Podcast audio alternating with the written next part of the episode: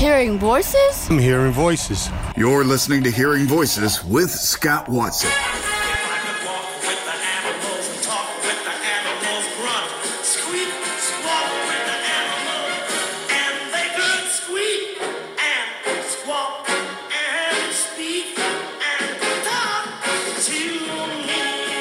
Well, it is not possible to talk to the animals, but we can talk to the animal keepers. And this morning on Hearing Voices with Scott Watson, we visit with Travis Kurtz. He's with the John Ball Zoo.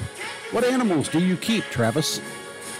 Hi there. Yeah, I mostly take care of reptiles and amphibians, and occasionally I uh, I'll work with uh, some of the primates that we have here at the zoo. How did you get into taking care of reptiles and amphibians? Well, growing up as a little kid, I loved flipping over logs and, you know, looking through the long grass for frogs and snakes and lizards and salamanders. Um, and then, you know, growing up into into school and through high school, I thought, you know, I should do a responsible, you know, normal job.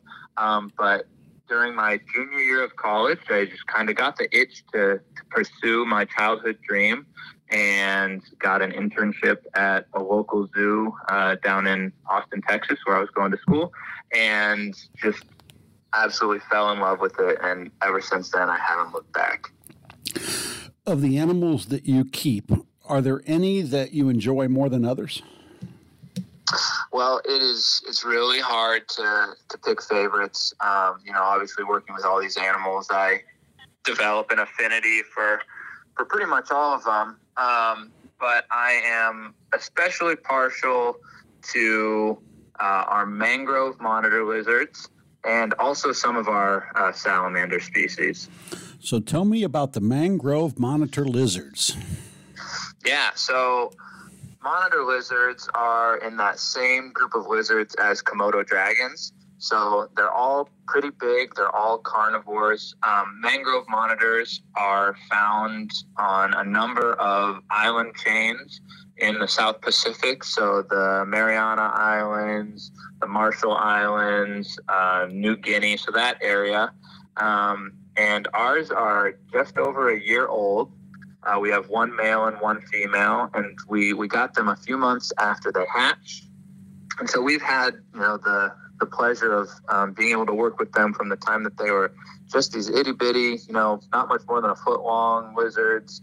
Um, and we'll, you know, hopefully have them for the, you know, their whole lives and we'll get to see them grow and mature. And uh, it's a really cool opportunity. They're actually an animal that I uh, get to spend some time training. So right now, um, we're mostly working on just getting them comfortable with uh, us being able to handle them you know, without having to restrain them. So trying to reduce the amount of stress anytime that we have to pick up the lizards.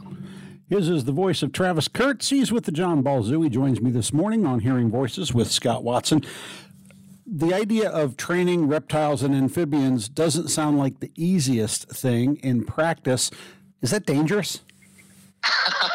well, you know, like we like we always tell guests, anything with a mouth can bite you right? So from that level, you know, it's about the same as anything else. Uh, we just try and keep ourselves and the animals in situations where everyone involved is safe and comfortable.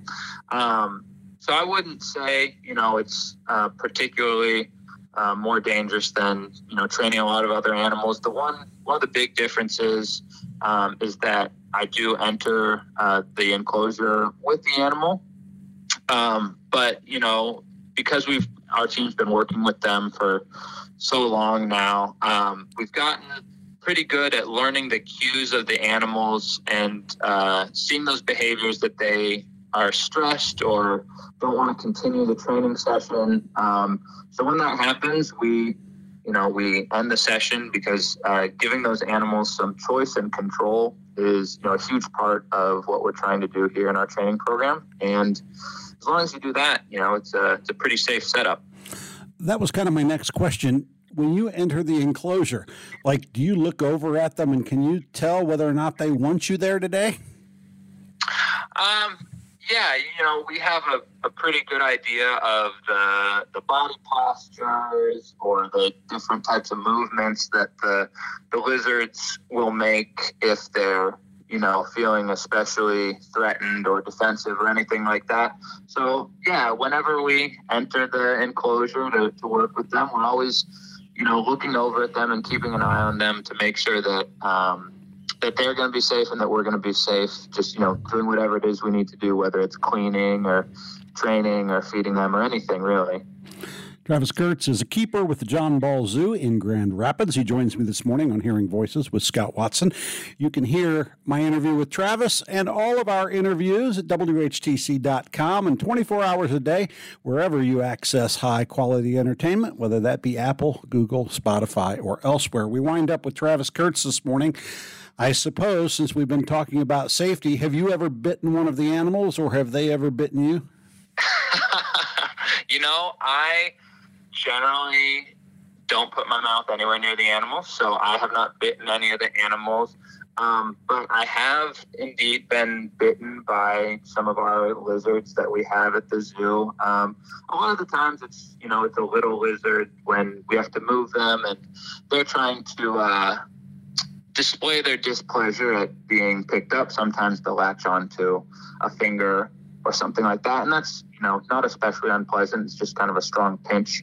Um, but with the larger animals, really, we do our best to try and keep away from the sharp parts, as it were.